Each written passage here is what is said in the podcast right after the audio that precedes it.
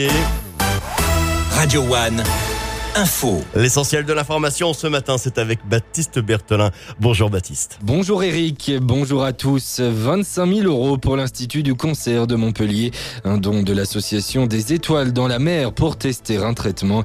Dans le détail, ça permettra le développement d'une étude clinique pour améliorer la prise en charge des patients touchés par un cancer du cerveau.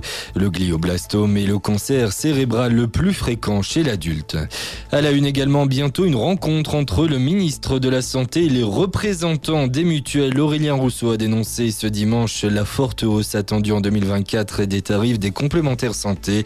Il pourrait augmenter entre 8 et 12% Ce n'est pas tenable, a affirmé le ministre. Des centaines de pères et mères Noël dans les rues de Sète ce week-end. Ils ont tous couru samedi pour la troisième édition de la Christmas Run.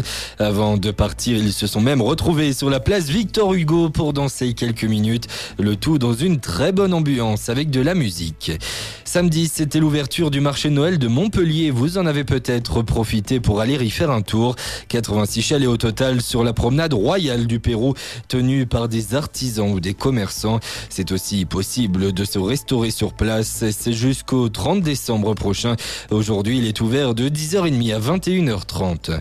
Allez, on passe au sport avec du foot d'abord et la nouvelle défaite de Montpellier hier en Ligue 1. Le MHSC s'est incliné 2-0 sur la pelouse de Monaco. En revanche, en National 3, victoire du RCO dans championnat samedi à domicile contre le Gallia Club Luciana. Score final 2-1. En rugby, Montpellier n'y arrive toujours pas en top 14. Lourde défaite samedi sur la pelouse de Bayonne 34 à 19. Montpellier est dernier du championnat. En basket féminin, belle victoire de Montpellier contre Tarbes samedi 79 à 63. En handball, belle victoire de Montpellier également hier. Les Montpelliérains ont battu Créteil 36 à 25. En Pro League, Frontignan s'est imposé vendredi soir sur le terrain de Ponto Combo 34 à 30 et puis en volée défaite de 7 contre nantes samedi 3-7 à 2. Bonne journée sur Radio One. Merci beaucoup Baptiste. Revenez nous voir dans une petite heure pour un nouveau point sur l'information locale.